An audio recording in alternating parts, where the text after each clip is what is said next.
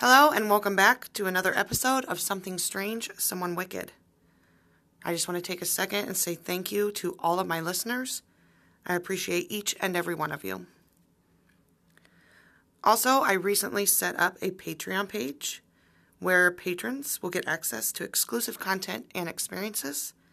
So please, if you have a second, go check that out at patreon.com slash something strange, someone wicked.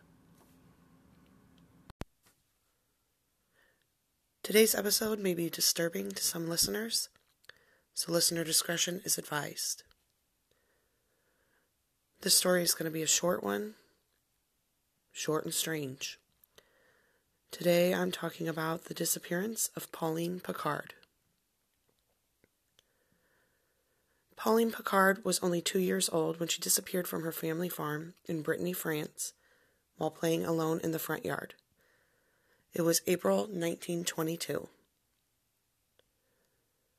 When Pauline's parents realized she was gone, they of course panicked and called the police. Police and volunteers immediately began searching the area extensively for Pauline, but there was no trace of the missing girl. People began to fear the worst, and many believed that Pauline would never return. But a few weeks later, Pauline's parents were contacted with the news that Pauline had been found. But what was strange was this little girl had been found wandering alone 300 miles away from the farm in Cherbourg. After seeing a photo of the girl, Pauline's parents confirmed that it was, in fact, their daughter. No one questioned how a little girl could end up hundreds of miles away. I think they were just so happy to have found her that it didn't really cross their mind. So they traveled the 300 miles to pick up their daughter and take her back home.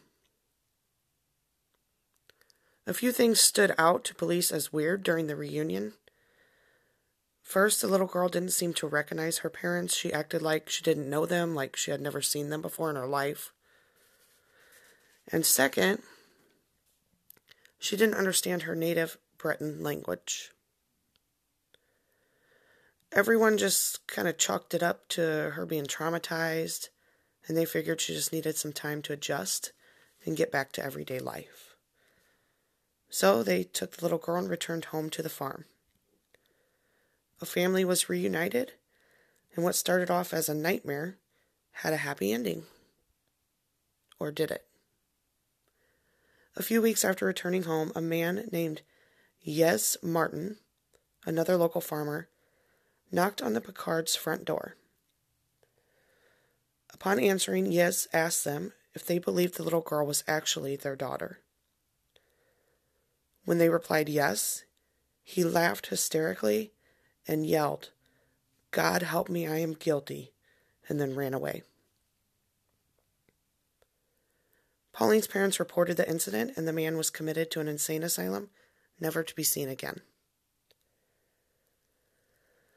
Not long after the encounter with Yves, another farmer was walking across the Picard's farm when he came across the naked body of a little girl. Her head, hands, and feet were missing, and next to her were her neatly folded clothes. A few feet away from the body, they found a, he found a human skull. The man notified the police, who, along with the Picards, went to see the body.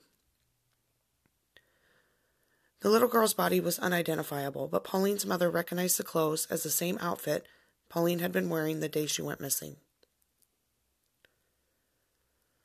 Police said the body had been placed there recently, since that same spot had already been searched and nothing had been found there. Things became even more puzzling after an autopsy was performed on the skull. Everyone assumed it was the skull of the little girl, but it turned out to be the skull of a full grown man. Now there were two victims and a murderer on the loose. Was a hysterical man Pauline's murderer? Did he also kill the man whose skull was found?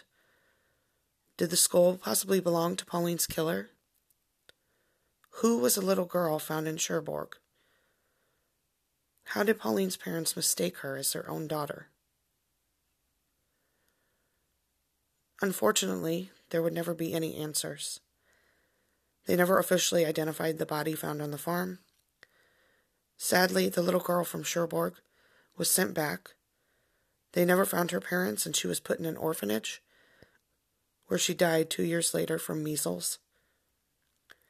And the Picards lived out the rest of their lives, never knowing what really happened to their daughter. Thank you for listening, and don't forget to check back next week for another episode of Something Strange, Someone Wicked.